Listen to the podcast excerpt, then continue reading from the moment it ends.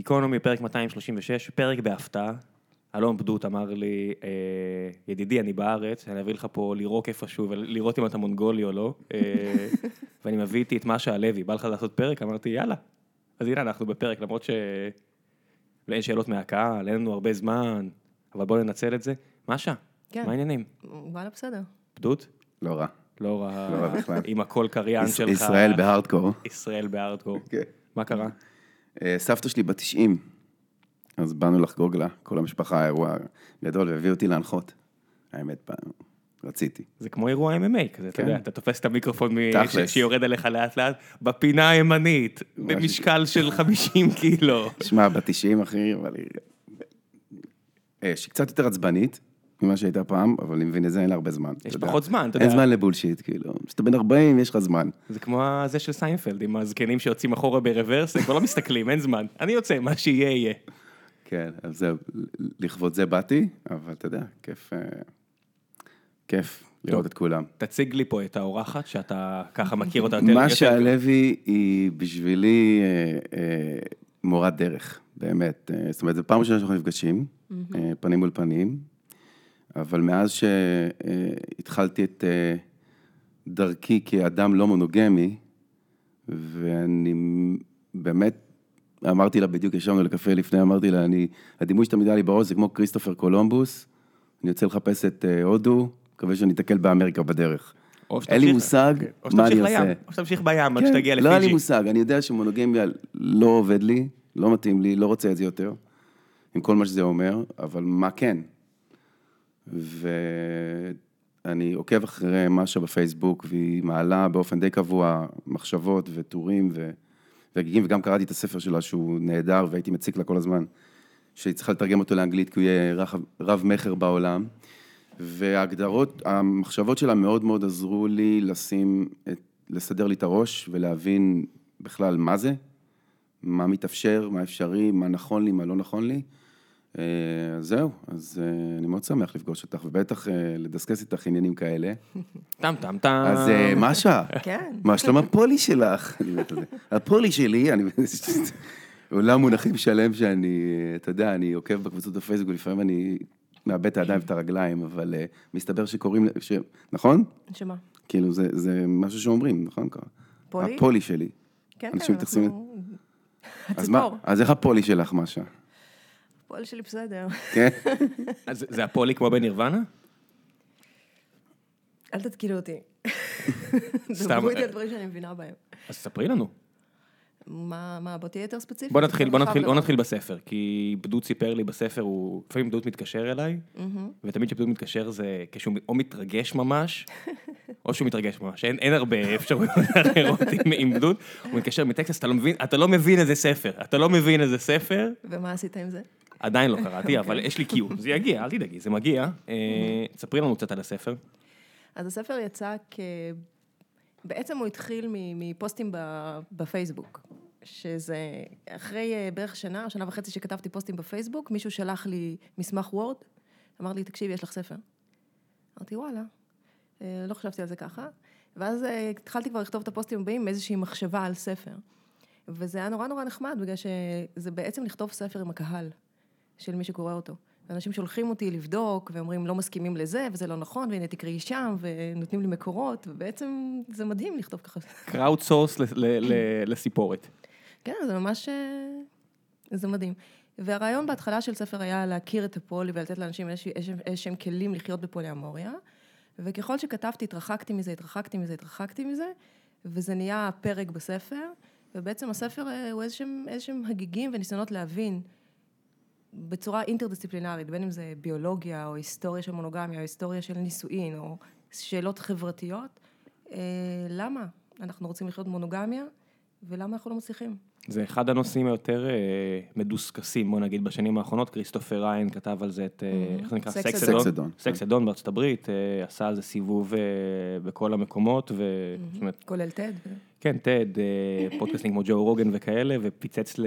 לא- למיליוני אנשים את השכל, כי... כן. מה הסטטיסטיקה אומרת? חצי מה, מהזוגות אה, יותר. כוללים אה, בגידה כזו או אתה אחרת? יודע, זה נורא נורא קשה להגיד, כי אף פעם לא ברור מה זה בגידה. אחד הדברים שאני עושה בהרצאות שלי זה אני מבקשת מאנשים להגיד לי כשאני שואלת אותם מה לדעתם בגידה. כן, אז נניח סטוץ בחו"ל, זה בגידה כן או לא? כמעט כולם אומרים כן. התאהב ולא עשה שום דבר, בגידה כן או לא? כמעט כולם אומרים כן. פנטזיה מינית בזמן שהוא שוכב איתך, אבל על מישהי אחרת, בגידה כן או לא, כבר מתחיל איזשהו פיצול, פה כן, כן זה, או לא. זה בגידה? כן, כן, יש אנשים שרבע מהנשאלים חושבים שזה בגידה, חמישית חושבים שפורנו זה בגידה, ויש אנשים שאומרים שאוננות זה בגידה. זאת אומרת, אחד הנשאלים באחד המחקרים אמר, כשאני מאונן, אני לוקח ממנה משהו שהוא שלה. הוא crazy. That guy is, that guy is a bit crazy. אז אתה מבין, אז ברגע שאתה מותח את ההגדרות של, של בגידה לרמה כזאת, אז אין מישהו שהוא לא בוגד.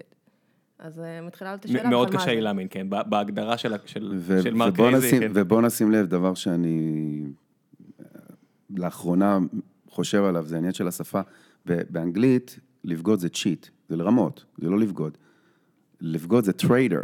כאילו traitor זה מישהו שצריך להוציא להורג. זה- זה עונש- זה העונש נכון? מוות היחידי בחוק כאילו, אז הישראלי. בעצם אם אתה מאונן על מישהי אחרת, צריך להוציא אותך להורג. אתה גם שמאלני, אז בכלל.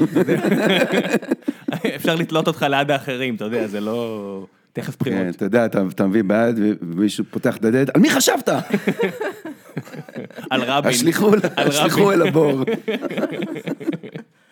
אה, ואיך, מי האנשים שמגיעים אלייך? זה- זה אנשים שכבר עשו את ההחלטה אה, המודעת? את יודעת, אורלי. בר-לב הייתה פה אה, כן. לפני איזה 200 פרקים, פלוס מינוס, אני לא צוחק, באמת, לפני איזה 200 פרקים, ו- ודיברה על זה, ונראה שמאז, כמו טבעונות, או כמו כל מיני אה, אה, הייפים אחרים תרבותיים, זה מתחיל באיזשהו spike, יש זיקוק של הרבה אנשים שהגיעו כנראה בגלל ההתלהבות, ונשאר עם איזשהו subset מהאוכלוסייה שפשוט, זה מישהו. אני לא כל כך מסכים איתך בעניין הזה, כי אני חושב, עלייה- אני חושב ש...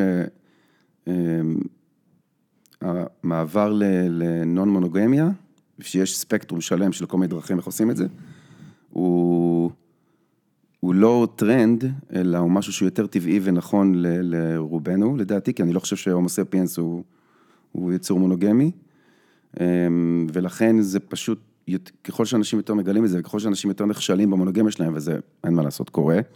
אני נחתי שלשום, כתוב לי בפרופיל בטינדר ובבמבל שאני גר בטקסס ושאני לא מאמין במונוגמיה. כל ה match, יש לי איזה 40 מאצ'ים עם super like, כולם מחפשות relationship את החתן הבא. אבל כולם שולחות לי הודעות, אז מה? בטינדר ובבמבל. כן, זה אני אומר. אז- שכביכול במבל זה כאילו המקום כביכול יותר לזה, אבל טינדר בטח שלא. כן, אז, אז בגלל זה אני אומר, אז... אה, טוב, נקטע לי חוט המחשבה, חשבתי על פתאום על כל הסופר לייקים שיש לי. דיברת על הלא מונוגמיה, ואני חושבת, אה, ועל טבע האדם. אה, אני, בשונה ממך, חושבת שזה כן בעייתי להרבה מאוד אנשים. אני חושבת שרוב האנשים היו רוצים שהם, יהיה להם את החופש. אה, לחקור ולחפש ולהבין ולשכב עם כל מיני אנשים ולהתאהב וכל הדבר הזה, אבל שכל היתר ירצו רק אותם. כן. אם, אם אפשר. כן, אוקיי, מה זה אם אפשר? ו- ולכן אני אומרת, אולי טבע האדם לא מונוגמי, אני חושבת שכהומו ספיאנס אנחנו לא מונוגמים, אבל אה, בחירה בדרך יחסים פתוחה כלשהי, היא בחירה מודעת, והיא בחירה ערכית, של אני מוכן לעשות עבודה או אני מוכנה לעשות עבודה בשביל לאפשר גם לאדם השני את אותו החופש. זה החלק הלא ברור מאליו. את חושבת שאם היינו נולדים בחברה שבה מונוגמיה לא הייתה ברירת המחדל, אז אנשים היו בוחרים בזה באופן טבעי? אני, אין לי תשובה לזה, כי אנחנו לא חיים בחברה כזאת. אז אני חושב שלא. אני חושב שזה בכלל לא היה ל... אני חושב שאם חייזר היה מגיע לארצות... ל... ל... מסתכל על כדור הארץ ואומר, אתה לא מבין מה האנשים האלה עושים. אני חושבת שיש לאנשים כן נטייה לדבוק התאהבות, זה כן משהו שקורה לאנשים, כן? למרות שאפשר לדון בכמה התאהבות זה משהו ש... שמוכרים לנו סרטים ואנחנו אמורים להרגיש את זה ואז אנחנו... אבל עדיין, אני מניחה שהרגשתם מתישהו. את החלק ההורמונלי הזה שבו אתה נדבק למישהו והוא כל הזמן בראש שלך ואתה לא יכול לחשוב. אני רציתי לדבר על זה איתכם. ראיתם את הספיישל קומדי הזה שהמלצתי לכם? ישובה? לא, דניאל לא. סלוס? ראית? לא, אני לא יודעת על מה אתה מדבר אפילו. שלחתי לכם... אה, לא, לא? פדות שולח שיעורי בית. כן. זה חלק מהעניין. אני קראתי את המאמר ששלחת לי, לא ראיתי עוד משהו. לא, הוא גם שלח אה, קטע קומדי מניו יורק, שעדיין לא הספקתי. אוקיי, אז... אוקיי, אה, תמשיכי. נו. יופי, אתה קודם מבלבל, אתה מוציא אותי מריכוז, סליחה. אין אוקיי. מושג מה מדובר. זה גיקונומי, אין מה לעשות. המאזינים ואז הוא אומרים, שוכח בעצמו. אני, בתור אחד שהתאהב הרבה פעמים, כן, סנילים. אם יש משהו, אני באמת שאלתי את עצמי, אוקיי, אז איך זה יהיה עכשיו? אם, כי תמיד להתאהב, אמר, אני מחפש את האחת. אז מי שאני מתאהב בה, סימן שהיא האחת. היא זאת שתהיה אם ילדיי, תהיה הפרטנרית שלי, תהיה הבת זוג שלי, תהיה הכל, נכון? ועכשיו זה כבר לא ככה, כי אני לא מחפש את הדברים האלה יותר. אז מה זה אומר להתאהב? מה זה בכלל? אני אגיד לך מה אני חושבת שזה, בסדר? זה הורמונים. זה הורמונים. זה דופמין, וזה וזופרסין, וזה אוקזיטוצין, וזה בעיקר ירידה בסרטונין, שזה מה שגורם לך להיות אובססיבי על מישהו. אוקיי? זו אותה ירידה באותו הורמון שגורם להפרעה כפייתית, אה, OCD. ולתקופה מסוימת של כמה חודשים, או אפילו כמה שנים, או שנה, המוח שלך מכוות על אותו אדם. אתה פשוט לא מצליח לחשוב על אנשים אחרים יותר מדי, אתה גם לא מצליח לחשוב על הילדים שלך, אתה לא מצליח לחשוב על העבודה שלך ועל הקריירה שלך, אתה מפוקס עליו. לתקופה מסוימת, אחר כך זה יורד, ההורמונים חוזרים לנורמה ונפתחת לך דלת לעוד אנשים, אבל יש משהו בדבר הזה שבעיניי הוא מאוד אמיתי, שמאוד מאוד מחבר אותך לתקופה, לאדם ספציפי. עכשיו, אתה רוצה לקרוא לזה מונוגמיה זמנית, סדרתית, לא מונוגמיה, כי אני עדיין יכול להימשך במקביל לאנשים אחרים, ו... אבל יש משהו שמושך אותנו לאדם או שניים, לא יודעת, ולא לכולם. אני חושבת, זאת אומרת, זה לא... לא חקוק, לא חקוק בסלע, מה שאמרתי. זה גם כן. לא אה, קבוע, אני, אני יכול לעשות את הדיכוטומיה הכי אה, אה, ברורה, הפרדה, אה, הבדלה בין גברים לנשים, שזה הכי קלאסי, אבל הרי גם בתוך כל אחת מהקבוצות האלה, היום יש את כל ה-LGBT, ואתה יכול להסתכל על מונוגמיה בקהילות אחרות, ולא יודע, אצלנו בבניין יש אה, אה זוג גיי שאנחנו מתים עליהם, והם חיים במונוגמיה כבר ים בים בים בשנים ומאכילים אותנו בפחמימות. אה, אחד מהם הוא קונדיטור, והוא משאיר לנו על הדלת הפתעות. אין, אין, אין, אין שכנים כאלה, אין דברים כאלה. סיפור אמיתי, אני חייב מצטער, אנחנו... דברים זוג... שמשאירים לכם בדלת. זוגתי פתחה את הדלת והכלבה רצה אליו והוא שלח סרטון שלו מאכיל את העוגיות. אה, יש אנשים כאלה. קיצור, מה שאני אומר זה ש... אה, אבל לא יודע, בקהילת הגייז או, או לסביות או כל אחד מההגדרות האלה, במקומות שבמילא הנורמות החברתיות כבר לא מתקיימות, האם שם נראה יותר מונוגמיה או פחות מונוגמיה? בקרב הגייז באופן מובהק יש הרבה פחות מונוגמיה, אבל גם פחות פוליאמוריה. יש יותר יחסים פתוחים, זה באמת נורא נורא ג'נדריאלי במובן הזה, של גברים מחפשים סקס ונשים מחפשות אהבה. אה, עד כמה זה תרבותי ועד כמה זה לא תרבותי. ראיתם את המחקר של ג'יידט? יצא לכם לראות את זה? לא. ג'יידט עשו אה, אה, תרשים של פילוח של גילאים ולפי מין המחפש, איזה גילאים הם מחפשים. אז אתה רואה אצל נשים זה מ-20 עד 50, ואתה רואה קו ליניארי של בנות 20 מחפשות בין 20, בנות 21 מחפשות בין 21, 50 מחפשות 47, או כאלה, לא, בת 20 מחפשת 23, טיפה יותר מבוגר, ואז זה מתאזן, וזה קו כזה שהוא ליניארי מתיישר. ואז אתה רואה אצל גברים, בין 20 מחפש בת 20, בין 30 מחפש בת 20, בין 40 מחפש, מחפש בת 20, בין 45 מחפש 23, ואז בין 50 מחפש 20. זאת אומרת, כאילו יש איזשהו משבר גיל אמצע, גיל אמצע כזה חיים של... עכשיו, אה, אתה יודע, אני קצת אה, מתרומם. מתרומם בכיסא מרוב אה, הבנה. גאווה, כי אני לא, בנות 20 לא מעניין אותי, חייזריות, כאילו, אני לא מבין מה הן מדברות בכלל. אה, יצאתי לכמה דייטים, בנות 30 אפילו, 28, 9, אני מסתכל, אני אומר, כאילו, אוקיי, את נראית מקסימה ויפה וחמודה, אבל אין לי מושג על מה את מדברת. היא העלתה אותך לסטורי באינסטגרם, אתה אמרת, מה את עושה? חייזרים. לא, אני פשוט מציעה לגברים לנסות את בנות 40 פלוס, הם לא יחזרו אחורה אחר כך. נכון, אני גם. כן. יש לי עכשיו, אני עכשיו בשתי מערכות יחסים משמעותיות. אה, אני מענה, איפשהו דורון עכשיו ב... בת 43 ובת 40. אני אומר לך, איפשהו עכשיו דורון מסענה ומנענע את הראש, הוא אומר לעצמו, בדות אומר משהו מטופש במשרד, אני מרגיש את זה. מעקצץ לי. הוא אמר לי את זה לפני שעה, הוא אמר, תראה שהוא יגיד לך משהו מטופש ואני ארגיש את זה. הוא אמר לי את זה. אה, לא, זה כיף חבל הזמן, אני מה זה נהנה. יפריע להם שאתה מדבר על זה? לתזכר את העובדה שיש עוד אחת? אז אה, יש מצב שבעוד שבועיים, אנחנו ניפגש שלושתנו. החיים שלו זה כמו קייטנה. וכן. אתה מספר לי? אני מספר לך, החיים שלך זה כמו קייטנה, החיים שלכם זה כאילו... ואני אומר, וואו, כאילו מה, יש מצב שאני די מתחיל, זה קשרים יחסית חדשים, זה כזה שלושה חודשים וארבעה חודשים, אבל מבחינתי, אני כבר מרגיש שאני מתחיל להתאהב בשתיהן במקביל, שזה גם מגניב, כי בחיים זה לא קרה לי, כי אף פעם לא חשבתי שזה אפשרי. אני פתאום אומר, אני פתאום אומר, רגע, מה? סקפטי, היפוהייז. אני, אני, יש מצב שאני אהיה איתם ביחד, באותה מיטה, כאילו, אבל אני, אני, לא, אני לא יודע אם אני אעמוד בזה. מרוב, כמה... מרוב אהבה, מרוב כאילו, וואו. תבין כמה נורמי אני, שזה הביטוי ב, אה. במשרד פה שמתעסקים עם סטרים וגיימרים, הביטוי הוא נורמי, כמה אני נורמי. אה, איך אתה מסביר את זה לבת שלך? הבת שלך כבר בגיל שהיא שואלת שאלות. זה יפה, ש, יפה שאתה מעלה את זה, כי זה בדיוק שיחה שניהלתי איתה לא מזמן. היא בת שבע, הבת שלי. זה גיל ששואלים שאלות. והיא פגשה את אחת מהן, היינו יומיים בסן אנטוני עם, עם הילדים, אני ו, ואחת מהן. אה, והיה נורא כיף, ופה ושם וזה, ואז דיברתי ב- בפייסטיים השנייה, והיא שאלה אותי מה זה, אמרתי לה, כן, חברה. אז היא אומרת לי, ומה עם ליליאן? אז אני אומר לה, גם. אז היא אומרת לי, it's not cheating? אני אומר לה, לא, it's not. It's okay to love more than one person. ואתה יודע מה היא אמרה? אוקיי. אוקיי, הלכה לשחק מונופול, לשחק כן. מונופול ואמרה, יצא לי 6-6, יצא לי 6-6. כן, אין שום בעיה. תקשיב, ילדים, מה שאתה אומר להם, סבבה, כל שאתה מסביר להם שהכל בסדר. כן, אבל אתה לא צד אחד, הרי יש את אה, אה, אם ילדיך, נכון. שהיא לא במשחק, לא. והיא תגיד לה משהו אחר. איך בסדר. אתה- איך מיישרים את הדיסוננס הזה? פשוט אומרים, אם- אני פשוט אומר לה, אימא שלך היא ככה, כי אימא שלה עכשיו עומדת להתחתן שוב, והיא סופר מונוגמית, והיא גם מסתלבטת עליה, אומרת לי, שהיא קראה את הכתבה ב... שבעקבותיה עשינו את הפודקאסט הקודם, היא אומרת לי, היא התקשרה, אומרת לי, אחרי שהיא קראה, אומרת לי, You're right, well, you know, I would never do this shit with you, right? אה, היא טקסנית, היא כן. טקסנית, כמו ש... אה, היא טקסנית בלונדינית, כמו ש... כן, זה כמו שאתה יודע, זה כמו שהם מגדלים את האי נוצרייה, מגדל את הילדה להאמין בישו וזה, וסופיה יודעת שאני לא מאמין באלוהים ושאני אתאיסט, הכל בסדר, תקשיב, האמת שזה מאוד קודם כל דומה. הילדה שלי היא סבבה, היא באמת, אה, כזו ילדה זורמת, אבל ברגע שאתה אומר להם, תקשיב, זה ככה, אני ככה, ככה אני רואה את הדברים. איך מסבירים את זה בארץ, משל, לילדים? כי בארץ זה לא cheating, בארץ זה באמת לבגוד. זה כאילו הפשע, אתה מפרק משפחה, את יודעת, אני שומע, אני גדלתי בבית שההורים לא גרושים, אבל אה, אצל הרבה אנשים שיש גירושין, אז הילדים בטיפול פסיכולוגי, ואני אשם, ואני לא אשם, וזה, כל המטען הרגשי הזה של אה, מערכות יחסים שמקרין על כל הסביבה שלך, איך מסבירים את זה ל... מילא סבא וסבתא, אבל איך מסבירים את זה לילדים? אה, הסברנו את זה בצורה מאוד מאוד פשוטה. הסברנו שיש כל מיני סוגים של משפחות ונתנו דוגמאות. הסברנו שגם אנחנו משפחה מיוחדת, שאנחנו מאמינים שאחרי שמתחתנים עדיין אפשר לאהוב עוד אנשים, שלאימא יש עוד חבר, לאבא יש עוד חברה, שהרבה אנשים בחברה לא מקבלים את זה. אנחנו מאמינים שזאת כן דרך אפשרית, אנחנו לא מתגרשים, אנחנו מאוד אוהבים אחד את השני.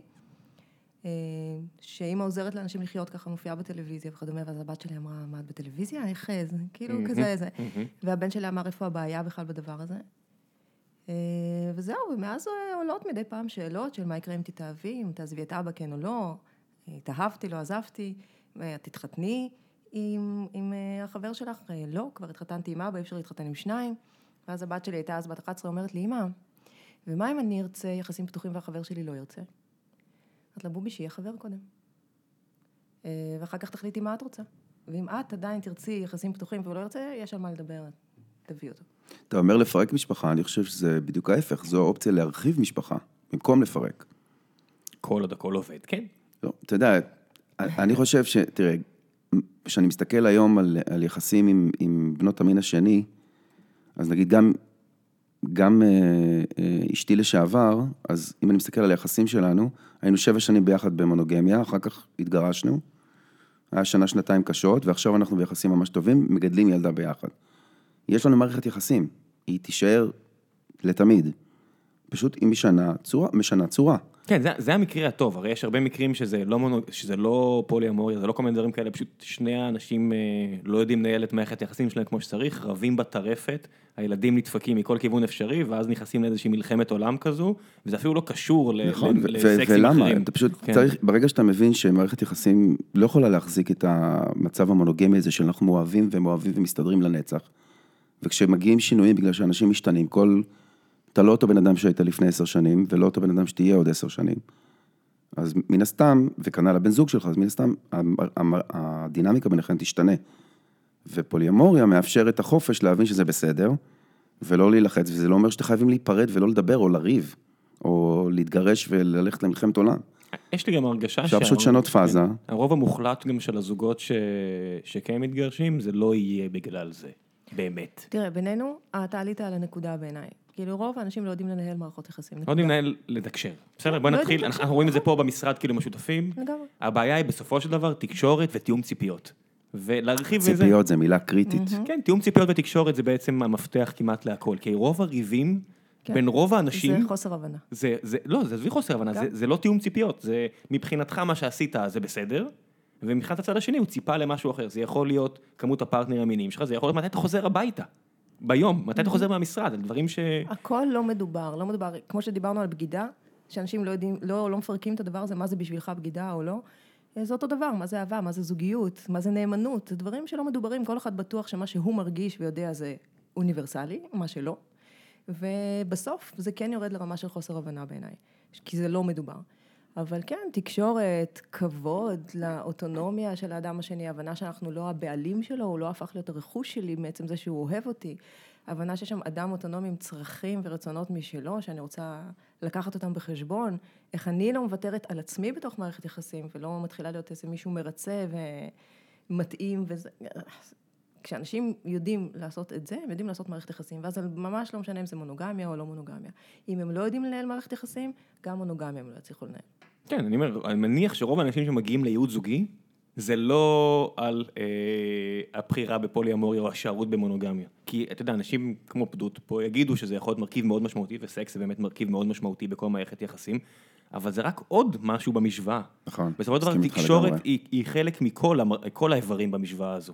והתיאום ציפיות זה, זה חלק מכל האיברים נכון, הזו. אתה יכול והבעיה, לריב על הכל. בדיוק, והבעיה במונוגמיה, שיש איזה מין רשימת מכולת שהבן אדם אחד אמור לספק אותך בכל המישורים, אינטלקטואלית, רוחנית, סקס, הכל, הוא חייב לענות על הכל, וזה, ברגע שאתה יוצא מה, מהפרדיגמה הזו, אז התקש... הקשר שלך עם אנשים אחרים, או בשבילי לפחות עם נשים, אז כשאני יוצא נגיד לדייט, אני לא מחפש מי שישתנה על הכל.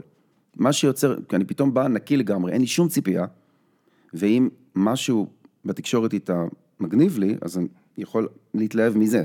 למה מלכתחילה, עזוב, עזוב, גם במונוגמיה, למה מלכתחילה אנשים מצפים שהם יקבלו את כל מה שהם רוצים? זה, זה לא רק במערכות יחסים, תחשבי פוליטיקה, עכשיו תכף יש פה בחירות בארץ, כולם הולכים להיות מאוכזבים מכל האפשרויות, די בצדק, בסדר, אבל...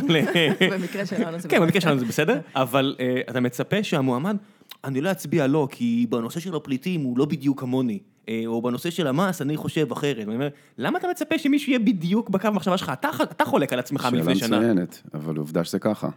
עובדה שאנחנו אתה מתאכזבים. זוכר לא עובדה ש- בסיינפלד, כאילו, הוא אוכל את האפונה אחת-אחת? כן, זה בדיוק ככה. אבל את יודעת, ש- שבנ- עד כמה, מעניין אותי אנשים שפונים אלייך, מעבר לכל הלכי לעזה, כי אני בטוח שאת מקבלת גם כמה כאלה. זה, זה פחות פנייה, אני פחות מגיבה לזה גם. כן, לא, אבל, את יודעת, את- אישה ואת כותבת בפייסבוק, אז אה, לכי לעזה וכל מיני כאלה, זה חלק מהגיימפלן הישראלי. אה, אלה שבאמת שואלים אותך, כמה זה באמת דברים פילוסופיים, וכמה זה, אה, איך אנחנו מנהלים את זה ביום יום את היומן? תשמע, אני קודם כל אני עובדת עם זוגות כאלה, אני מטפלת, אז באים אליי הרבה מאוד זוגות סביב הנושא הזה של אה, פתיחת מערכת יחסים, ובסוף אנחנו תמיד מוציאים את זה משם, כי זה בסוף לא רלוונטי. זאת אומרת, מה שרלוונטי זה איך כל האנשים פה ימצאו דרך למלא ולו חלקית את הצרכים שלהם בתוך מערכת היחסים הזאת באיזושהי דרך. ואם הם לא מוצאים, אם יש שם איזשהו צורך מהותי של מישהו שלא מתקיים, אז, אז אולי לא צריך להיות ביחד. יש פה אה, כלב אה, על משה. ומשה אלרגית, אנחנו משחקים פה באש. באש לגמרי. זה- כמו פוליאמוריה, אנחנו משחקים פה באש. אתה יודע, אין הבטחות. אין הבטחות, לא בפוליאמוריה ולא במונוגמיה. וזה שאנשים חושבים שיש איזשהו ביטחון, שהם חתמו על איזשהו הסכם, זה אפילו, זה ברמת המגוחך, באמת. אי אפשר לחתום על הסכם, אני אהיה מאוהב בך כל החיים. אי אפשר לחתום על הסכם, אני אמשך אלייך כל החיים, ואי אפשר לחתום על הסכם שאני לא אמשך ולא אתאהב מישהו אחר, ואי אפשר לחתום על הסכם, אני לא אעזוב אותך, ולו רגשית. עזבי גם תראי מה, מה זה מקפל מה שאמרת.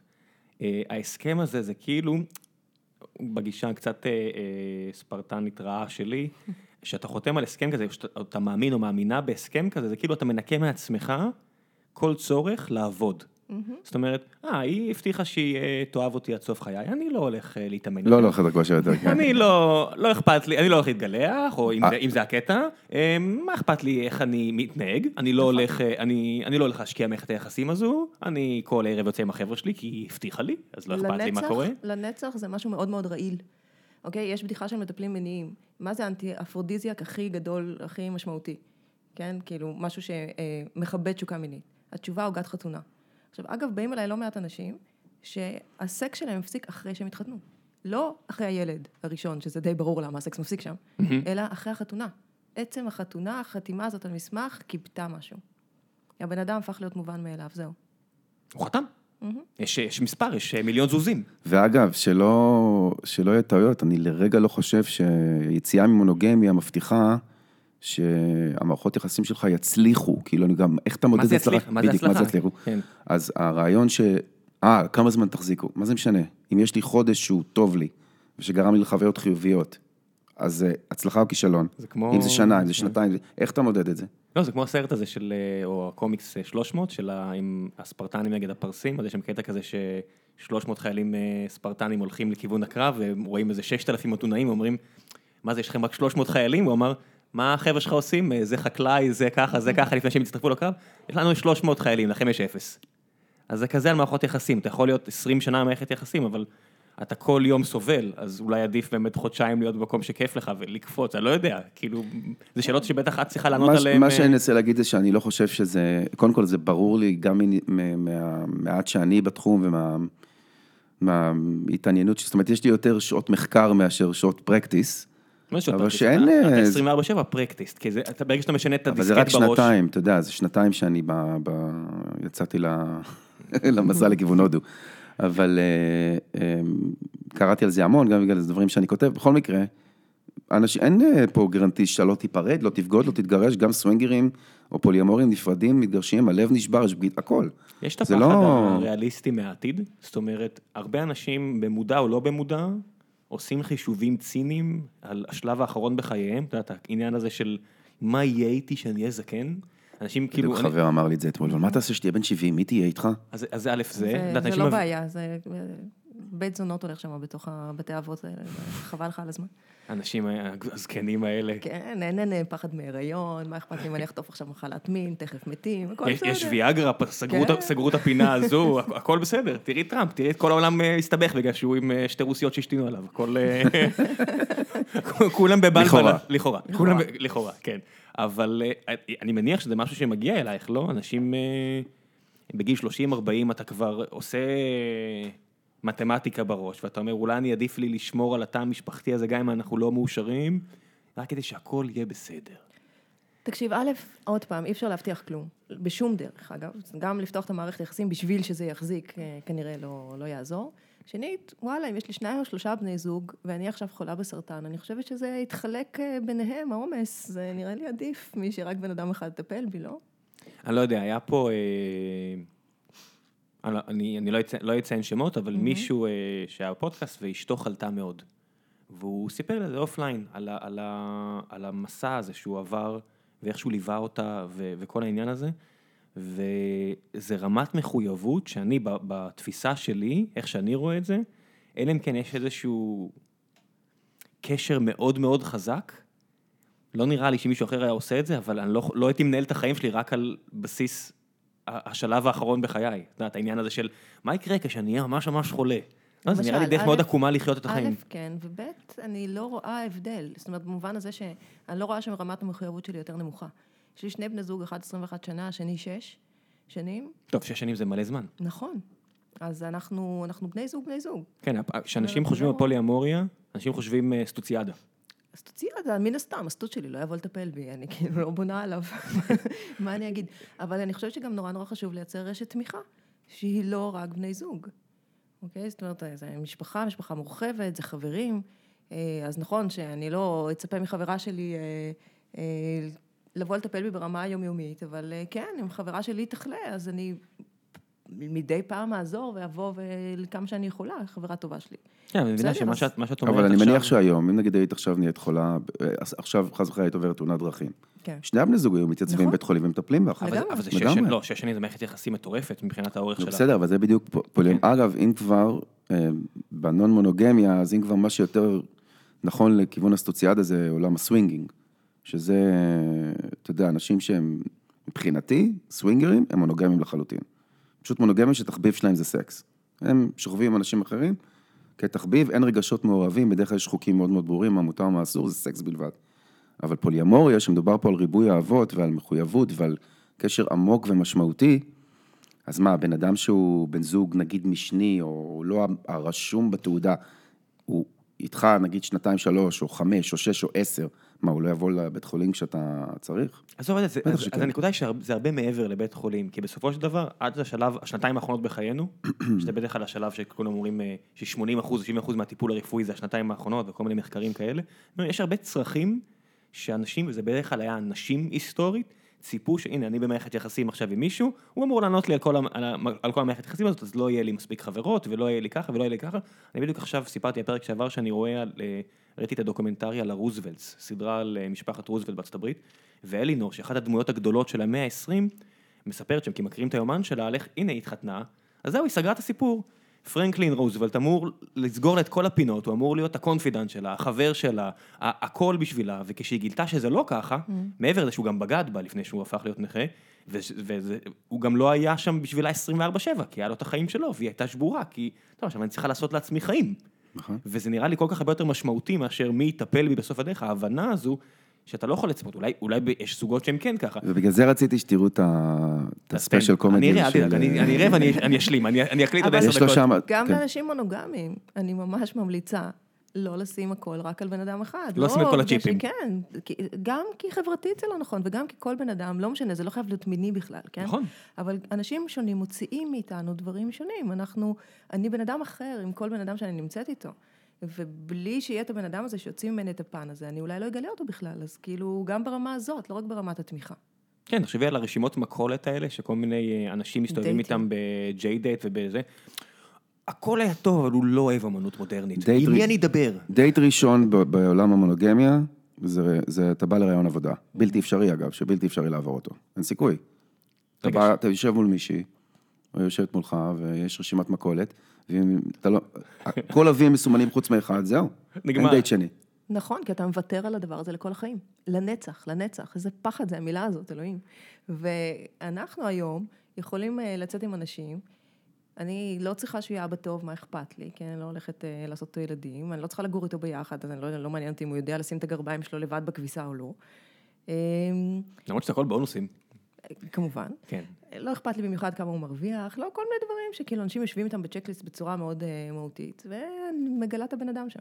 מתחברת לבן אדם או לא מתחברת לבן אדם, זה מה שמעניין. זה, זה באמת מה שאני, אה, אני עכשיו בשלב ההתאהבות של אה, להיות פוליאמורי, יצאתי מהארון, אני מגדיר את עצמי כפוליאמורי, חד משמעי, ואני פתאום יושב מול מישהי, ובגלל שאין את הציפייה הזאת, ואני אגב צריך, המוח כן עושה את הרשימת מכולת, אני צריך, אתה יש יודע, צ'קליסט. כן, אז אני צריך להגיד, "טוב, סתום את הפה, סתום את הפה, אנחנו לא עושים את זה עכשיו, we're not doing this, ואני פתאום רואה בחופש הזה מי הבן אדם מולי באמת.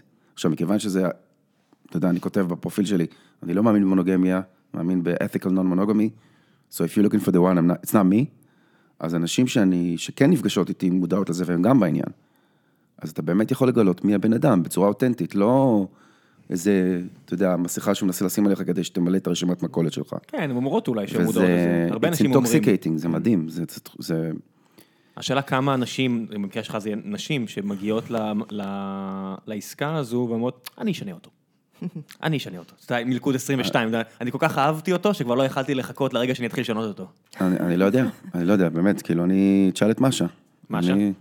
עד יש כמה, עד כאלה. כמה... מספיק זמן בזה. יש כאלה, זאת זאת אומרת, אנשים באים, אה, במיוחד שמישהו שמגדיר את עצמו לא מונוגמי ומישהי שמגדירה את עצמו מונוגמית או הפוך נפגשים, הרבה פעמים יש איזו ציפייה, א', שאהבה תנצח, שזה איזה סלוגן לא ברור לי, שלא לא במיוחד עובד, אוקיי? והשני זה שיעבור קצת זמן, והיא תבין איזה כיף זה לא מונוגמיה, ושיש לה את החופש והכל יהיה בסדר, או הוא יבין, הוא פשוט לא התאהב עד עכשיו, זה מה שאני שומעת הרבה, לא פגשת את האהבה האמיתית שלך, וכשזה כמו, כן, יכול להיות. את אומרת, זה הורמונים, יכול מאוד להיות שאף פעם לא היה את הזיקוק ההורמונלי הזה במוח שלך. יכול להיות, אני ספציפית יודעת שהיה לי את ה... כאילו, עד כמה שאפשר לדעת. לא, אבל את מטפלת באנשים אחרים, איך את יכולה באמת לדעת יש אם... אנשים, אה, אגב, שלא מתאהבים, המוח לא מכוות ככה. כן, שלא חוו מעולם את האובססיה הזאת, והם לא מבינים על מה מדובר, וזה נורא מלחיץ אותם כשהם פוגשים אנשים כאלה, הם חושבים שהם די מטורפים, ומשהו, אולי צריכים טיפול. אף פעם לא הסתכלו בוואטסאפ על מתי יש- אה, מתי יש שביעים. של אה, אני יכול- מה היא עושה ערה בשתיים בבוקר? אגב, אלה אנשים שיותר מתאימים בדרך כלל להמונוגמיה, כי הם מראש לא, לא באובססיה.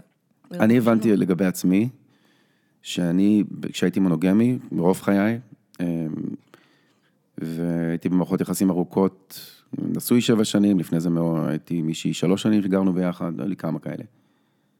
אני הבנתי שאני הייתי מתאהב מהמקום של זאת שאני מתאהב בה, היא, she will complete me.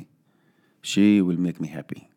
והיום אני מבין, זה בולשיט, אף אחד לא ישלים אותי, ואף אחד, אחד לא אחראית על האושר שלי. אני, אני היחיד שיכול לגרום לעצמי להרגיש שלם עם עצמי, עבודה במשרה מלאה, לעבוד על כן, האושר של עצמך. בדיוק. ו... ו, ו אה, החלק בפאזל, שזה אגב השם של הספיישל הזה, בגלל זה רציתי שתראו את זה. אל תדאג, אנחנו נראה. אה, יואו, אתה חופר על זה. כן, נו, כי- מילא היית אז חופר על הספר שלי כל כך הרבה. חכי, תכף, אנחנו מקדישים את כאילו, ה-25 את השם דקות הראשונות. רק לספר. חכי, אנחנו עכשיו מקדישים את ה... זה הזמן שרוב המאזינים אה, נכנסים ל... אף, אף, אף בן אדם אחר, אתה אחראי על, על העניין הזה. וברגע, ש- ופתאום ברגע שההבנה הזו נחתה לי, הדהדה לי ככה עמוק, ופתאום אני אומר, אה, אוקיי, עכשיו אני מבין. אז עכשיו אני, כשאני יוצר קשרים רומנטיים, זה לא מגיע מהמקום הזה של הצורך הנואש של מישהי שתשלים אותי, והיא זו שאחראית על האושר שלי, ושבלעדיה אני לא יכול להיות מאושר באמת. אתה מבין שזה נראה לי שציפייה שהרבה אנשים אה, שמים על הבן זוג הרומנטי שלהם. בספר שלך, את חקרת את זה, אמרת מהכיוון הביולוגי. כל מיני כיוונים. אז, אז מה שעכשיו אה. פדות תיאר, זה צורך ביולוגי או פסיכולוגי? שמישהי? תשלים אותי? כן, כל הקלישאות האלה שהן נובעות ממשהו. הן לא נובעות מאיזשהו צורך ביולוגי? איזושהי אבולוציה, ש- משהו אבולוציוני שאפשר להסביר הביולוגי זה אותו? לעשות ילדים. מה... השלמה אולי במובן הזה, איזה השלמה אחרת אנחנו צריכים? של לא יודע מה, של ביטחון, הרגשת ביטחון, כל מיני דברים כאלה. אה, ביטחון יכול להגיע מחברה. אתה יכול לגור באיזושהי קומונה שמספקת לך ביטחון אה, הישרדותי וביטחון כלכלי ו...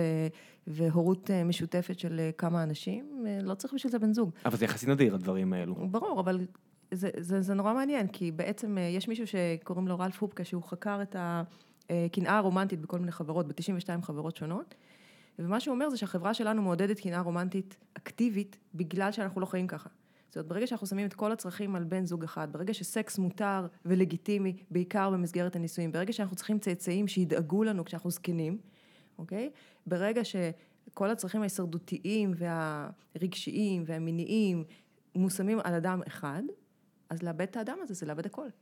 אבל ברגע שאתה חי בחברה אחרת, שבה הסקס הוא חופשי, שבה יש אה, תמיכה כלכלית אה, שהיא לא קשורה לבן זוג אחד, ברגע שאתה יודע שידאגו לך בזקנך, לא משנה אם אתה, יש לך צאצאים, אתה נשוי או לא נשוי, קנאה רומנטית יורדת דרסטית, כי לא צריך לשים את כל הדברים האלה על אדם אחד. זה התיאוריה של אה, ההוא מ Sex at Dawn, שהוא אומר, אנחנו בעצם... כריסטופר ריאן, כן. כריסטופר ריאן, התפתחנו אבולוציונית להיות ב-Hunters and Gathers, 50 עד 100 אנשים, כולם מזדנים עם כולם, מגדלים את הילדים ביחד, אין ילדים שלי.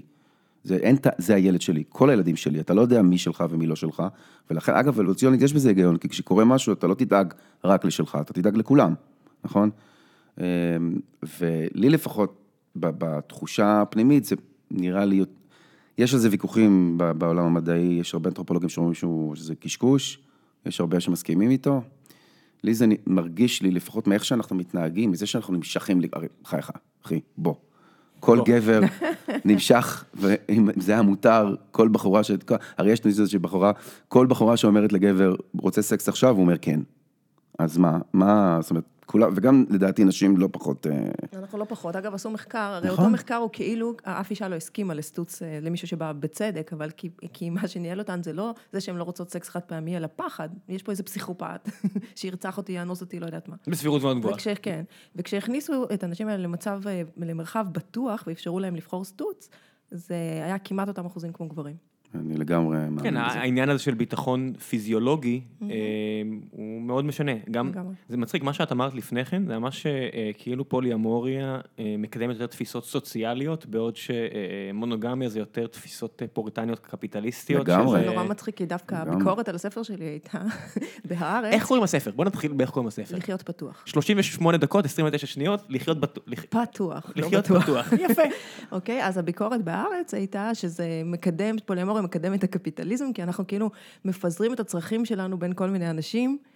איזה מוזר. כן, זה כמעט, זה, זה, מיני- זה כמעט כאילו הם לא מבינים את המשמעות של המושג. זה, זה, זה פשוט אפשר להסתכל על כל דבר מכל מיני כיוונים. יותר, יותר כזה, אני חושבת. אבל התייחסת לביקורת הזאת? חשבת עליה מהבחינה של, אה, שאת עשית את הספר, את חשבת על... אני מניח- כתבתי קצת על הנושא הזה, במובן הזה שבאמת אנחנו חיים בתקופה שבה אנחנו מתקשים לוותר על צרכים שלנו, כי אנחנו חיים בתקופה מאוד מאוד אינדיבידואליסטית. אה, בתקופת שפע.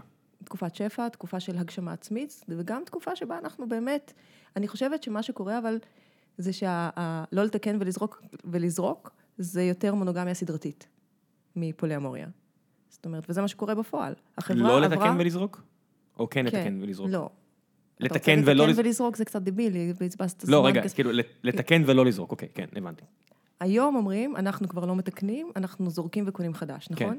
שזה מאפיין את התקופה הקפיטליסטית. זה מאפיין גם את בני הזוג, אנחנו לא מספיק טוב לי, אני לא מספיק מאושרת, אני זורקת, אני לוקחת חדש. אנחנו היום חיים בתוך מונוגמיה סדרתית, לא בתוך מונוגמיה. אנשים נמצאים בפרק ב', ג' וכדומה, ולפני שהם מתחתנים, הם עוברים הרבה בני זוג. אז זה, זה בעצם מה שקורה. וגם בתוך חברה שעברה כבר למונוגמיה סדרתית, אותן השאלות שאתה שאלת צפות. מה יקרה איתי כשאני אהיה זקנה? מה יקרה כשאני אהיה מכוערת? מה יקרה כש, כשאני אחלה? מי יטפל בי? זה יותר חמור במונוגמיה סדרתית, כי שם פשוט עוזבים והולכים. יש מקרים שדיברת עם אנשים, או אנשים שפנו אלייך ואמרת להם, תקשיבו, זה לא בשבילכם.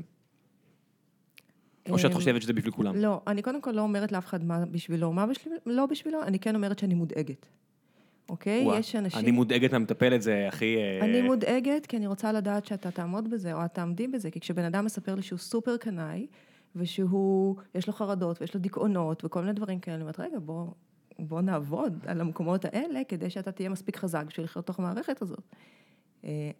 אז האם כל אחד יכול להגיע לשם? לא יודעת, יכול להיות שיש מבנה נפשי חרדתי מדי שקשה לאנשים להתמודד. אני חושבת שהרבה אנשים כן יכולים לחיות ככה, בתנאי שהם יעשו עבודה, ואת העבודה הזאת הם צריכים לעשות בשביל כל מערכת יחסים שהם יחיו בה. אז זה לא כזה משנה. ויש את העניין הזה שלא דיברנו עליו, שאנחנו בכל זאת מדינה, גם, גם פדות פה מגיע ממדינה מאוד דתית, ובטח ישראל, טקסס, אני חושב שדתית לא הרבה פחות מישראל, אם לא אפילו יותר. כן. טקסס שלא אוסטין, זאת אומרת state of. טקסס. כן, אבל העבודה שלי לוקחת אותי גם מחוץ לאוסטין, ואיך שאתה יוצא מאוסטין זה נהיה Bible Belt Trumpland. זאת אומרת, האנשים האלה, זה מעניין, כאילו קיבלת, אה, יש לך אנשים, בלי לציין שמות מן הסתם, אה, שפונים אלייך, שיש להם את הקונפליקט הזה של אה, התניה חברתית דתית. בוודאי, חרדים פונים אליי. פנו אליי מחסידות גור, לא פחות. מה את אומרת? איך, איך, אוקיי, אז זה ממש מעניין, כי... ספרי. ספרי. למשל, אה, פונה אליי, מתקשרת אליי מדי פעם מישהי מטלפון חסוי, והיא חרדית והיא נשואה להומו. אה, היא חרדית מחסידות גור ונישואה להומו. החיים אה, זרקו לה מספר לימונים. משהו טוב, כן. כן. והם חיפשו דרך, איך אה, לעשות את זה בצורה פתוחה, שהוא יוכל להיות עם גברים והיא תוכל להיות עם גברים גם. אה, למשל, כן? אז אה, פונים אליי באמת מכל מיני מגזרים. את מבינה כמה, באיזה שקר הם חיים? את- קולטת לא, איזה זה דיסוננס מטורף? זה נורא, זה נורא, זה נורא, כי באמת המקום, הדת המונותאיסטית כל כך כל כך משתמשת במיניות האנושית בשביל לשלוט בבני אדם, בכל דת מונותאיסטית, זה באסלאם, זה בנצרות וזה ביהדות. בפלגים היותר אה, קיצוניים. שזה זה, זה כואב, זה אחד המקומות שהכי מכעיסים אותי. אני לא בן אדם כועס, אבל הדת מכעיסה אותי. כן. gays, ממש, gays בחברה ממש. דתית או חרדית, או, או כל חברה דתית אה, מאוד, זה סופר קשה. אבל לא רק gays, הרי אחד מהציוויים זה לא לאונן. אני לא מכירה גבר שעומד בזה. לא, זה crazy לגמרי. ואז אנשים מוחזקים כל הזמן בתודעה שהם לא בסדר. הם מסתובבים אשמים בעולם. ודרך הדבר הזה שולטים בהם. וזה נורא, זה נורא, כי לפעול מתוך מקומות של חובה, של בושה, של פחד, של אשמה, זה המקומות הכי הרסניים לנפש. תחשבי כמה מהם, תחשבי שאנחנו מדברים פה על איזשהו אה, איסור, שכל החברה שומעת על אה, ציוויים, והם כולם יודעים שהם עוברים עליו. אבל, אבל לדעתי, זה באותה מידה נורא לאנשים כמונו שהם ליברלים וחילונים, והם חייבים אה, להתחתן ביער חדרה. מה ההבדל? זה נכון, פשוט אותו איסור, שאתה לא טיפה... חייב, אתה יכול גם בחוות רונט. אף אחד לא, יש לך אפשרויות, מה אתה... אבל עדיין, מהרגע שעשית את זה. מהרגע שעשית את זה, ואני הייתי במסיבות רווקים שבהם מביאים אה, בחורה, וכדי שהחתן יאכל אה, פעם אחרונה, כאילו, מה זה החרא הזה? כן, זה... פעם אחרונה, לפני ש... עד כן. מותו. עד מותו. לא, זה- פעם אחרונה כן. לפני שזה ממש בעייתי. כן, אז אתה מבין, אז בעיניי זה בדיוק אותו דבר, אין שום הבדל, זה אותו איסור. אה, אותה תחושת אשמה שאתה, שאתה בתור חרדי אה, מאונן ועכשיו אלוהים כועס עליך. לא, אבל פה הוא כועס עליך, את אומרת לנצח, הם מדברים על נצח אחר לגמרי. כן, אה, אה, זה, זה, פה לפחות אתה מת בסוף. כן, פה, פה, אתה מת והאשמה נגמרת, שם זה רק מתחיל. אני לא צוחק, המבנה הפסיכולוגי הזה של בוא, בטח אצל קתולים, של בוא תסבול כדי שאחרי זה תהנה, זה, זה, מב- זה לחץ נפשי ב, ב, כנראה בכמה רמות מעל, אולי לא, אני לא יודע, אין לי מושג, מעל אה, סתם זוג ש... אה, נמאס לי ממנה ואני אשאר, או נמאס לי ממש ממנו, הוא ממש קשקשן זה. לא יודע, לא יודע, אני, אני חושב שכל אחד, אתה יודע, מתמודד עם הפחדים שהוא מכיר ועם האיסורים שהוא, שמנהלים אותו. בן אדם חילוני, לא מעניין אותו מה... זה, הוא, הוא יודע שעכשיו הוא בחו"ל והוא פגש מישהי מדהימה ויש ביניהם כימיה מטורפת, ומיד מתחילה האשמה, אסור לי. אני בוגד. מי שמגיעים אלייך מתחילים אחרי או לפני? גם וגם. את, את גם מלווה אנשים עוד לפני שהתחיל האקטים? זאת אומרת, רק מה... כן, זה אני- המקום היותר בריא, אני מניח. מה, שיהיה להם ליווי או... לא, שאני אומר, אתה, אתה עושה את זה בצורה כל כך מודעת, שלא, אין איזה כעס התחלתי, איזה חטא ראשוני של פריצה מההסכם הזה של התיאום ציפיות, ואז כן. בוא נתקן, אלא עוד לפני כן, אה, בוא נתאם ציפיות מההתחלה, ושזה יעבוד. אני מניח שזה המקום היותר מוצלח. אה, במידה מסוימת כן, במידה מסוימת יש אנשים שמאמינים שדווקא זה שהם היו ביחד כבר בקשר וכבר עשו את הילדים וכבר אה, עברו כברת דרך, שזה נותן איזשהו סוג של ביטחון אה, יותר גדול מממש להתחיל לחיות ככה. אני לא יודעת, כל אחד ומה שמתאים לו. אבל בהחלט יש אנשים, מגיעים אליי לקליניקה, אנשים צעירים, בני 23-24, שזה מדהים שהם באים לטיפול זוגי. נכון, כאילו, אל תעשה פרצוף, אני עושה פרצוף. אתה עושה פרצוף. אני עושה פרצוף. זה, בעיניי זה מדהים, כי זו מודעות מאוד מאוד גדולה של אנחנו רוצים להצליח במערכת יחסים, אנחנו לא סגורים על איך מנהלים אותה, ואנחנו באים להתייעץ. והלוואי ויותר אנשים מונוגמים היו באים בגיל הזה לקליניקה, ולא כשנגמר להם לחלוטין. תפנית וכבר לא הילדים צריכים, ל-23 האלה לזה של לואי סי קיי שאומר להם, your kids, what are you doing? אה, לא, אני לא מאמינה. בזה. ברור שלא. לא מאמינה בזה. אני חושבת שאנשים צעירים, אנשים אינטליגנטים ובוגרים, ואנחנו לא צריכים להתייחס אליהם כמו לילדים.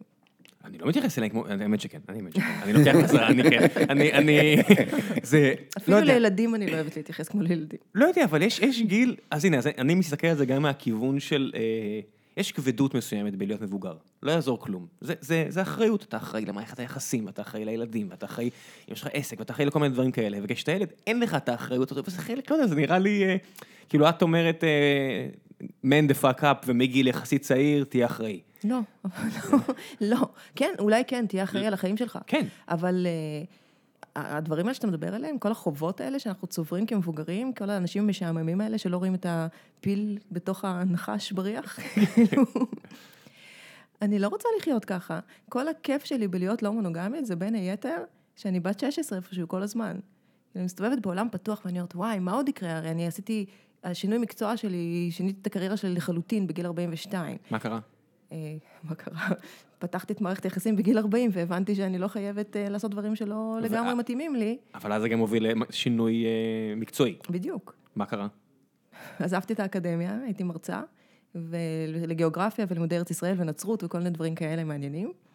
והיום אני מלווה זוגות, אני מגשרת, אני מאמנת, אני מרצה, אני סופרת, אתה יודע, כל הדברים האחרים. לא, לא. מעניין אותי מה קרה, הרי אה, את ה... להפסיק אה, מערכות יחסים מונוגמיות אני מבין. אתה מה- מה גרם לזה שאת אומרת לאקדמיה, עצמי. אני לא רוצה יותר? עצמי. כי הבנת שזה לא טוב לך? כן, ברגע שאתה מתחיל להיות בחופש במקום אחד, אתה רוצה להיות בחופש גם ביתר המקומות. אתה רוצה להיות בקשב עצמי ולהבין, רגע, זה טוב לי, זה לא טוב לי, זה מתאים לי חלקית, אבל לא לגמרי, איך אני זז למקום שיותר נכון לי. וההבנה הזאת שהכל פתוח בחיים שלי גם היום, שאני עוד יכולה לפגוש אנשים שאני אתאהב בהם, וזה יהיה בסדר, שאני עוד אמשך לאנשים, שאולי אני אחליף קריירה, אולי עוד עשור מעכשיו אני משהו אחר לגמרי, כאילו, מי יודע. זה... מעניין אם יש פה איזשהו בג'סטה. מחיר שהחברה כחברה, כקולקטיב, עם תת מודע או, או לא יודע מה, תת מודע, תת מודע קולקטיבי, לא, לא היה רוצה, כי יש כל מיני חובות כאלה כמו מס הכנסה וכל מיני כאלה, שכולם אנשים לא רוצים שנחשוב על כל דבר שאנחנו עושים. מבינה מה אני אומר? ברור, ברור. מונוגמיה, תקשיב, פרויד אמר ב, אה, בתרבות ללא נחת, כן? הוא אמר שמונוגמיה גורמת להפרעות נפשיות, כן? לנוירוזות. אבל שחייבים את זה. אנשים חייבים להקריב את המיניות שלהם על מזבח החברה. פרויד גם אמר שהתפקיד של הפסיכולוגיה זה להפוך את האמללות מבלתי נסבלת לנסבלת. שזה נורא בעיניי, מזעזע. ממש. עד שהגיע זליגמן, אבי הפסיכולוגיה החיובית, ואמר בוא, בוא נהיה גם מאושרים. overrated מאושרים. אז רגע, אבל, אבל- אבל החברה זקוקה כרגע למונוגמיה, כי מונוגמיה מייצרת סדר. וסדר מייצר יציבות, וסדר ויציבות מייצרים ביטחון. כן, ואני אומר, אנחנו חיים בעולם שיש בו כבר, אה, לא יודע מה, תשעה מיליארד פריט- אה, פרטים. שמונה, שבעה פחות משמונה, וחצי. שבע נקודה שש. 7.5. אה, מי סופר, אבל... זה אה, מתעדכן. כן, כן, זה... הופ, baby. אה, אז- יש כן, מיליארדי אנשים, וכל המערכת הכלכלית, חברתית, הכל כאילו מרגיש כאילו תלוי על בלימה, והסיבה היחידה שאין...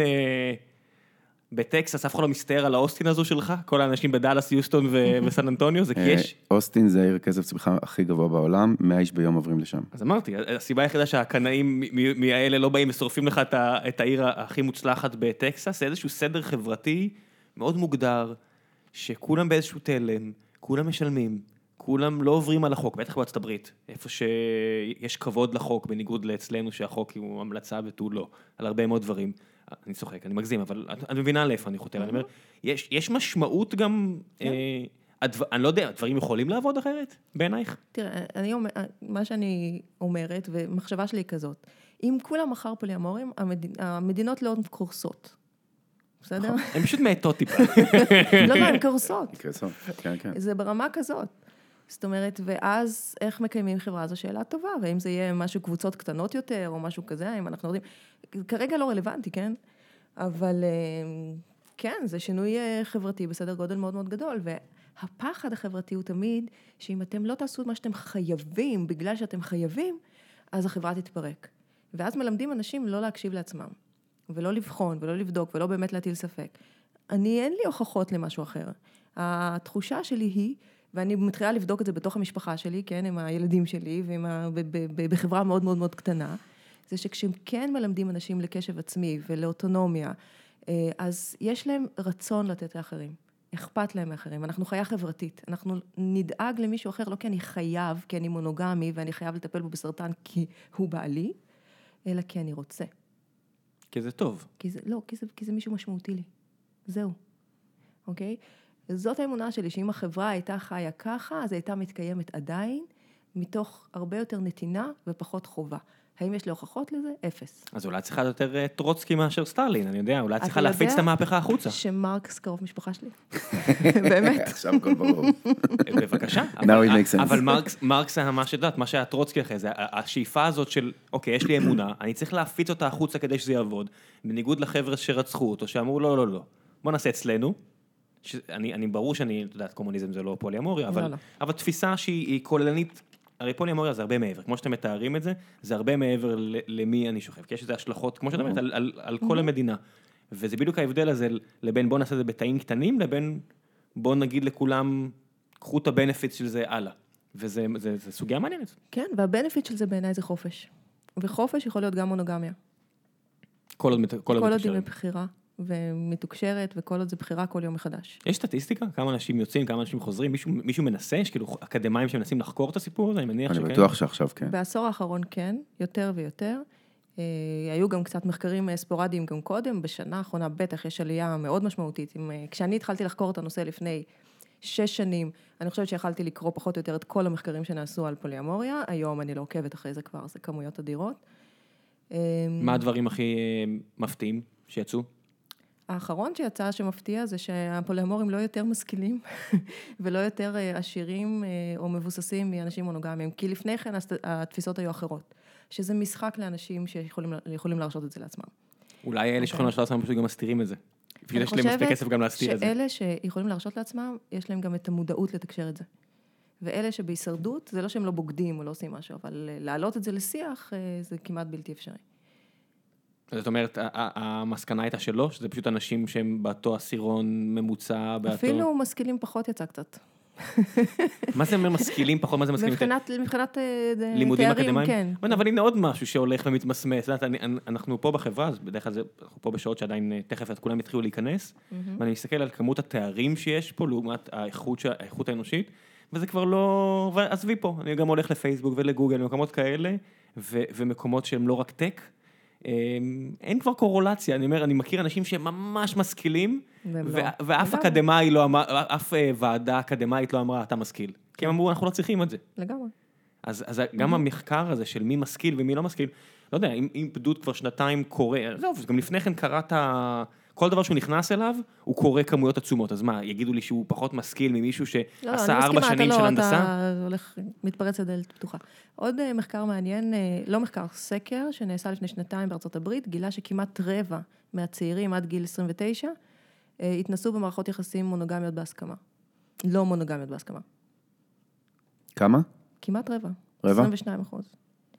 אבל זה גם, אה, זה שאלה של נישואים, לא, יודע, זה כמו כמה אנשים אה, צרכו קנאביס, עשה פעם אחת במסיבה, זה, זה, זה נחשב, זה... עוד פעם, אנשים עד גיל 30, לפי סקר אחר, כחצי מהם מאמינים שדרך החיים האידיאלית שלהם תהיה מה- איזשהו סוג של א-מונוגמיה. יש בכלל קטע עכשיו של דור, או ה millennials, או דור הזה, שהם לא עושים סקס?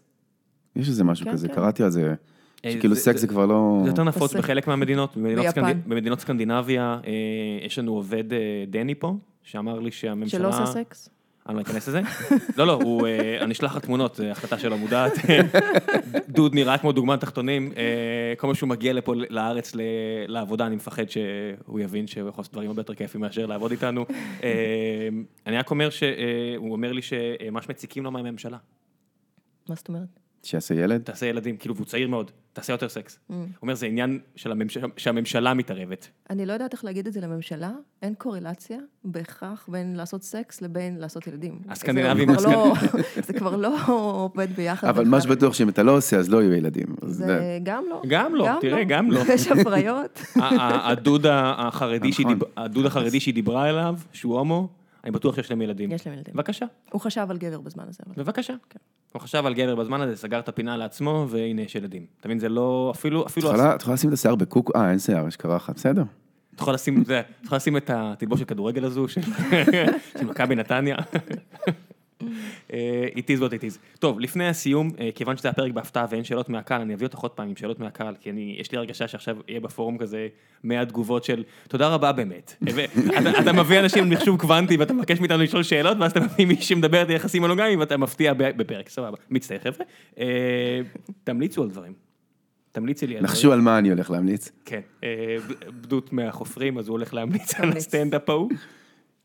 תמליצי, משה. לא, לא, אני לא יודעת אפילו על מה להמליץ, בוא תתחיל. בוא אני נתחיל, בספר שלך. אוקיי. תני את הפרטים, על איפה אני- מוצא אותו. לחיות פתוח בכל החנויות, באייקאסט, בדיגיטלי, מה שאתם רוצים. יש אודיו? יש אודיו, אייקאסט. מי? אני. את? אני מקריאה אותו. ספר את מעולה. בדות וזה לא וזה לא בדות, את הוא נעלב בטח? ספר מעולה, אני ממליץ בחום. מתי התרגום? אני מתרגמת אותו ברגעים אלה, לאנגלית. רק לאנגלית? זה מתחיל מאנגלית, אחר כך כבר סוכנים אה, מחליטים אם אה, לתרגם את זה לעוד שפות או לא. יש אני חושבת שסינית מדינות יכול לטיניות, ללכת. אה, כן, בטוח. יש בטוח. להם בעיה שם של חוסר איזון באוכלוסייה, אולי פוליאמוריה זה התשובה. כן, לא, לא, אני, אני אומר, זה כמו שאמרו על ההודים שהם השתלטו על העולם, ואני אמרתי תמיד, הם אה, מלוכלכים, הם לא יכולים להשתלט על העולם, זה, עם, אה, זה מדינה קצת מלוכלכת.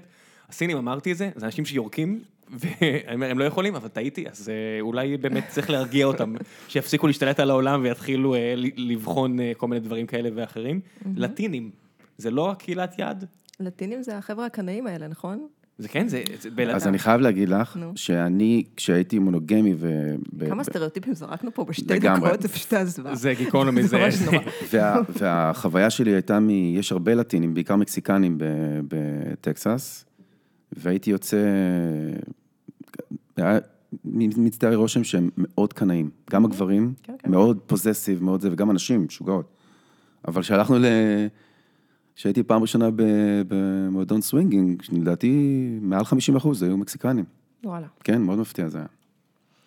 טוב, הנה, כן. שברת עוד סטריאוטיפ. טוב, אז ההמלצה שלי, אה, זה אה, בנטפליקס, special אה, comedy של קומיקאי סקוטי לדעתי, שנקרא דניאל סלוס, S-L-O-S-S, יש לו שניים, אחד שנקרא Dark, שהוא סבבה לגמרי, והשני שהוא מבחינתי השעת קומדיה הטובה שראיתי מאז, לא יודע, לואי בתחילת דרכו.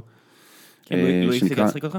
אה? לואי הפסיק להצחיק אותך? או שפחות? לא, עדיין מצחיק אותי, אבל פשוט בר- ברמה של ה... הוא גם מצחיק בטירוף, והוא גם אה, גורם לך לחשוב, אה, פוצץ לי את המוח, אז זה נקרא ג'יקסו, ג'יקסו פאזל, מלשון פאזל, זה הספיישל שאני ממליץ עליו בחום. פרט קטן, יש לו שם קטע במופע, שבגללו זוגות נפרדים. והוא מבקש שהם יעשו אה, לו. בטוויטר, והוא כבר לדעתי קרוב לחמשת אלפים אה, פרדות בזכותו. אה, ראיתי את זה. ראית כן, את זה? עכשיו. שדיברת, אז ראינו את זה. יכול להיות שהמלצת לי איזה פעם? לא. בטוח? בטוח. לא משנה, אוקיי. אה, אז אה, כל מי שחי בזוגיות, עכשיו הוא, כל מי שחי בזוגיות אה, בעייתית, לא יודע אם ממליץ לראות. אבל אה, לי זה בהחלט אה, ממליץ בחום, זה... עד כדי כך התלהבתי שקניתי כרטיסים להופעה שלו בניו יורק, אני טס במיוחד מסיאטל ל... יש מצב שראיתי את זה אחרי שהוא היה אצל ג'ו רוגן או משהו? הוא לא היה אצל ג'ו רוגן, לא. הוא היה הרבה אצל קונן אובריין. אבל לא אצל ג'ו. למה ראיתי את זה אז? לא יודע. טוב, זה היה מוצלח מאוד אבל. כן. אני לא אעשה ספוילר. כמעט עשיתי ספוילר, אני ממש גאה בעצמי. לא, אל תעשה. אני ממש אז גאה זהו, אני בעצמי. ממש ממליץ, זה זה סטנדאפ מבריק. ובאמת, גורם לחשוב. משה. אם מישהו מחפש ספרים באנגלית, יש את אה, More Than Two, ויש את Opening Up, שהם אה, ספרים מומלצים בנושא הזה. יש לך דברים שלא קשורים לפוליאמוריה שאתה ממליצה עליהם? אגב, הוא לא מדבר על פוליומוריה בכלל. אני יודע. זה- של... אני בספרות יותר מסרטים, זה הקטע שלו, כן? זה ממש תחביב של מלא זמן, נכון? כאילו לנהל שתי מערכות יחסים, כי מערכת יחסים אחת זה מלא זמן, אז לנהל שתיים או שלוש זה נראה לי כאילו... מבחינת כמות הזמן המושקעת בזה? כן. בכלל, אני חיה סביב פוליאמוריה בכל ההיבטים, גם המקצועי, אז כן, אני די 24-7 בתוך הדבר הזה. לא יימאס לך? ברור שכן. זה מלא מלא ישבתי עם התעסקות. בעלי לפני איזה חצי שנה במסעדה, אמרתי, תקשיב, אני כבר רואה איך יום אחד ייגמר לי מפה לי כל פעם אותו דבר, כי זה... עכשיו, העיניים שלו נפתחו כזה, הוא אמר לי, מה? אמרתי לו, אתה יודע, אני כל פעם מגיע לאותו זוג גנרי, הם, הם כבר הבאתי אותם לאיזה מקום טוב, עכשיו מתחילים עוד פעם מההתחלה, בחייאת, כן, כאילו, ההוא גמד? קרקס, ההיא חרדית, מה, נמאס לי מהדברים האלה, תמיד אותו אותה דבר. אותו זה, אומר לי, אה, חשבתי את מדברת על מערכת יחסים שלנו, כאילו, השיטה הקלה, שלא ידעתי לאן עכשיו, תקחי אותי, מה זה? אה, אפילו המילה בעלי מפתיע אותי שאת משתמשת בה. אני משתמשת בה כי להגיד כל פעם בן זוג שאני נשואה לו, בן זוג שאני לא נשואה לו, ממש ממש ארוך ומסורבל. אני בדיוק מוציאה מזה את. הקונטקסט של בעלות, ואני פשוט משתמשת בה כמילה. כמו שאת יודעת, כמו ילדים. חבר שלי דניאל, חבר שלי יוסי. כן, אבל זה, זה... זה קטע שאני אומר לאנשים בארצות הברית, ב- בעברית המילה בעלי זה owner, meet my owner. זה, אתה יודע, מה? אתה יודע שזה גם... זה- או זה- או בועלי, או כן. בועלי. כן. זה מעבר לאונר. בועל לא אותי. אה, כן, כן. אז אתה מדבר. ה- ה- ה- הסיפור... אבל אף אחד לא אומר, "תכיר- תכירי, זה בועלי. הם אומרים בעלי. אבל הוא- אבל- אבל הוא אומר, זה לא רק ownership. כן, לא, אנשים אנשים fucked up. אנשים fucked up. יש- הרבה מאוד דברים. אני מסתכל, אני אומר... אני פשוט חושב באמת, כאילו, אני יודע שזה מאוד מאוד פשטני, שאנחנו התפתחנו אבולוציונית לחיות בשבט שמשתף הכל, כולל סקס, והיום אנחנו באיזה מין, אתה יודע, אה, באיזה מין מצב כזה שהוא לא דומה לזה בכלל, וזה, אתה יודע, אה, גורם אה. להרבה צרות. אני לגמרי, הייתי, מת, אה, אני לא רוצה לחיות לעד, הייתי מת אבל רק לקפוץ עוד 100 שנה כדי לראות, אה, אני אומר לעצמי, אתה מגיע לקיוסקים ורואה במבה וביסלי חוקי וקנאביס לא, ואתה אומר, זה ישתנה, אוקיי. זה הרבה יותר ממכר מהזה ויותר מזיק, או דברים כאלה כמו מבנים חברתיים שאנשים עושים למרות שלא טוב להם, או לא יודע מה, הרעיון של מדינה... אתה לא אופטימי שימצאו תרופה למוות? עד שיש לנו, יש לא, מצב. לא, אני חושב שמוות זה חלק נורא חשוב מהחיים. אפרופו יובל אה, נוח הררי. כן. ממש, אה, לא, כי הוא מדוכא. מי שצריך לשים את האצבע ולהגיד, דה דוד, הוא מדוכא. יש לי סבתא בת 104 וחצי, אז לדעתי יש לי את הסיכויים. את לא בת 4. את לא- אני אבל יודעת, אבל אבל אבל אבל. הרפואה מתקדמת, והיא עדיין חיה, והתחילה הרבה קודם, לא יודע. ב-1914. לא יודע איך היא, איך- איך סבתא? עד 97 הייתה אחלה. וזהו. כבר לא אחלה, נכון? היום לא אחלה. אז את מבינה, למ- למה השאיפה הזאת להיות להיות בה לא, לא לא, לא, אחלה? רק בטוב, רק בטוב. אני- ברגע לא, שאני לא, לא בטוב, ברור. אני לוקחת משהו ברור, ברור, ברור. ושלום. בדיוק. לא, לא, אבל רגע, אם היית יכול להישאר בטוב, נגיד כמו שאתה עכשיו, לא היית רוצה עוד 200-300 שנה? נורא לחוץ לי עכשיו, אפשר כאילו לחזור, הייתי לפני שנה, לא, ככה אני לא אוקיי. רוצה, לא, לא, לא, לא, לפני התינוק. לא, זה כן, התינוק, עסק, בוא בוא נחזור כאילו שנה אחורה, ובן זונה, ככה, אבל לא, לא, אני אוהב את התינוק, הנה עוד משהו. לא, אבל עזוב, פיזית, בריאותית. ומנטלית, לא, אתה אש, אתה לא לא רוצה להישאר עוד 200-300 שנה? באתי גם עם תיאום ציפיות, לא, כן, ברור שכן. שכן. אבל זה חלק מהעסקה, אתה יודע, אתה- אתה כל כך, אה, הקונספט הזה, שמע, הנה עוד משהו. יש כבר עכשיו, אמרנו, 8 מיליארד אנשים, כמעט. אז כמעט, מה יהיה פה, 20 מיליארד, 100 מיליארד, 700 מיליארד, אנשים צריכים להתבגר. אתה צריך לפנות את הדרך כדי שלבת שלך יהיה ילדים משלה. צודק. אתה הולך לגור בים, אין מה לעשות, אתה צריך... חלק מהעניין הזה גם של הקרבה, זה גם לפנות את הדרך. אני לא יכול, אה, לא לעקוב. רואה במוות בעיה, חייבת להגיד. הנה עוד משהו, זה, זה, זה, אה, זה גם משהו נראה לי ביולוגי. הפחד הזה ממוות, יש כאלה שזה ממש מפריע להם, ויש כאלה שמקבלים את זה. בטח עד הרגע האחרון שאתה אומר, וואו, עכשיו אני מבין מה התכוונו, זה ממש מפחיד הסיפור הזה, אבל עד אז יש כאלה ש... הפוך, אתה רואה את המנהרה הלבנה עם כל מיני אנשים נחמדים בסוף, אני לא, דווקא נשמע לי שהסוף סבבה. נראה לי, לא יודע, נראה לי בסוף יש פאניקה. אני- קשה לי להאמין אני שאין פאניקה. הכרתי אנשים שהיו במצב של מוות קליני, או הגיעו מאוד מאוד קרוב, ודווקא סיפור שהיה שקט. אז אני, זה מרגיע אותי. אני לוקחת את זה כאמונה.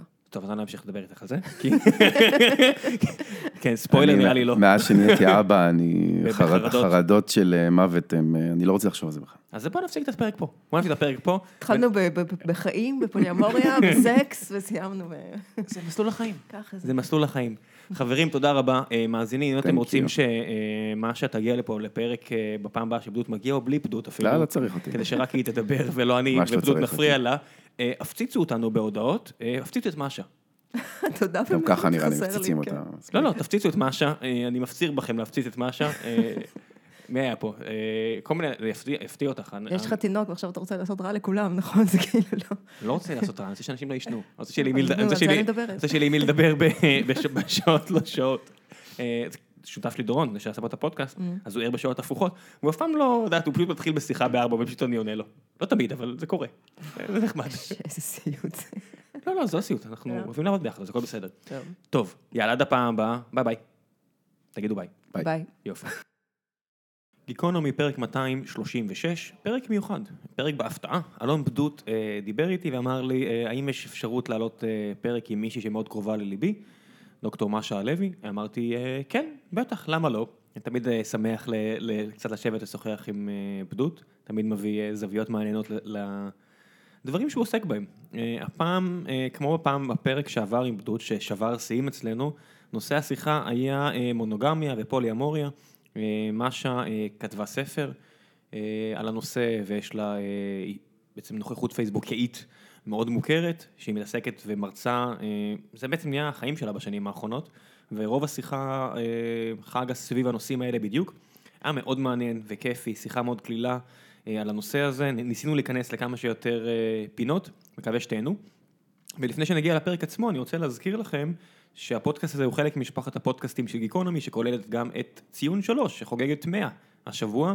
יוני נמרודי, איציק ששו, ניר צדוק, אני, מדברים על כדורגל ישראלי, ואת בכל יום נתון, שבה אוריאל דסקל, עמית לבנטל, אה, מעיין אפרת, כל מיני ספורט, אה, פרשני ספורט כאלה ואחרים, באים לדבר פעם בשבוע לפחות על ספורט עולמי, כיף גדול. ועכשיו, לפני שנמשיך, אני רק רוצה להזכיר לכם שיש גם נותן חסות לפרק הזה. וזו שוב חברת אקוויטי. סיפרתי לכם אה, לא מעט פעמים בעבר, אה, פה ובפודקאסטים אחרים שבהם אקוויטי בי נתנו לנו חסות, על מה שאקוויטי בי עושה. אקוויטי בי פותרת בעיה אה, מאוד אה, חריפה עבור הרבה עובדים בסטארט-אפים שצריכים אה, להחליט בשלב מסוים אם הם רוצים לממש את האופציות שלהם ולהפוך את זה למניות, להפוך אותן למניות. הבעיה היחידה היא שבהרבה מאוד מקרים, בעצם אופציית המימוש הזו עולה הרבה מאוד כסף, ואנשים פוחדים כי הם לא יודעים אם באמת המניות יהיו שוות כסף יום אחד, וגם אם הם מאוד מאמינים, סכומי הכסף הם עצומים, וזו בעיה אמיתית. וכאן הגיעה לתמונה Equity B, עם היזמים הנהדרים שלה, שאנחנו מכירים אותם ומאוד אוהבים אותם, אה, וסומכים עליהם.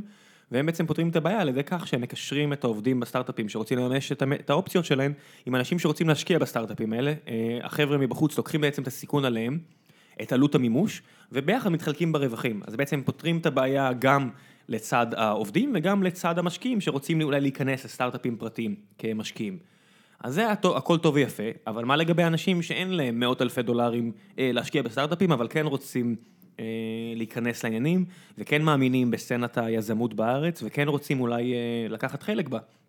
אז בדיוק בשביל האנשים האלה, EquityBee בשיתוף עם פונדיט, פועלים IBI, מציגות Startup Index Fund. הקרן הראשונה מאפשרת לכם להשקיע בסטארט-אפים, בסטארט-אפים המבטיחים בארץ, כן? זה לא סתם סטארט-אפים, הם עושים סינון, אה, שאני יודע, כי אני מדבר איתם לא מעט, סינון, סינון אמיתי ורציני, וגם ללא ידע בהשקעות, אתם יכולים לקחת חלק בעצם בחגיגת היזמות הישראלית. קרן Startup Index Fund מתמחה בהשקעות, אה, כמו שאמרנו, באופציות של עובדים, בחברות טכנולוגיות פרטיות. כל אחד יכול להצטרף. אתם לא צריכים לעבור, לענות על איזשהם תנאים, אה, כשהסכום הוא עשרת אלפים שקל, שזה גם לא מעט כסף, אבל זה סכום שכבר יש ליותר אנשים אה, מאשר הסכומים שדיברנו עליהם לפני כן, של עשרות אלפי ומאות אלפי דולרים. בעצם הם מרחיבים פה את המעגל ואת מעגל האפשרויות. מן הסתם יש פה סיכון, ואני לא אגיד לכם שהשקעות בחברות כאלה הן לא סיכון, אבל אם זה משהו שמעניין אתכם, אה, אני אישית אה, מאוד מתעניין בתחום, אני ממליץ לכם להיכנס ללינק שאני אשאיר, כנסו, תקראו, תלמדו, אה, דברו איתם, הם ישמחו לענות לכם על שאלות. ועכשיו, זוג אנשים שיענו לכם על שאלות טיפה אחרות. משה לוי ואלון פדות, גיקונומי 236, תהנו.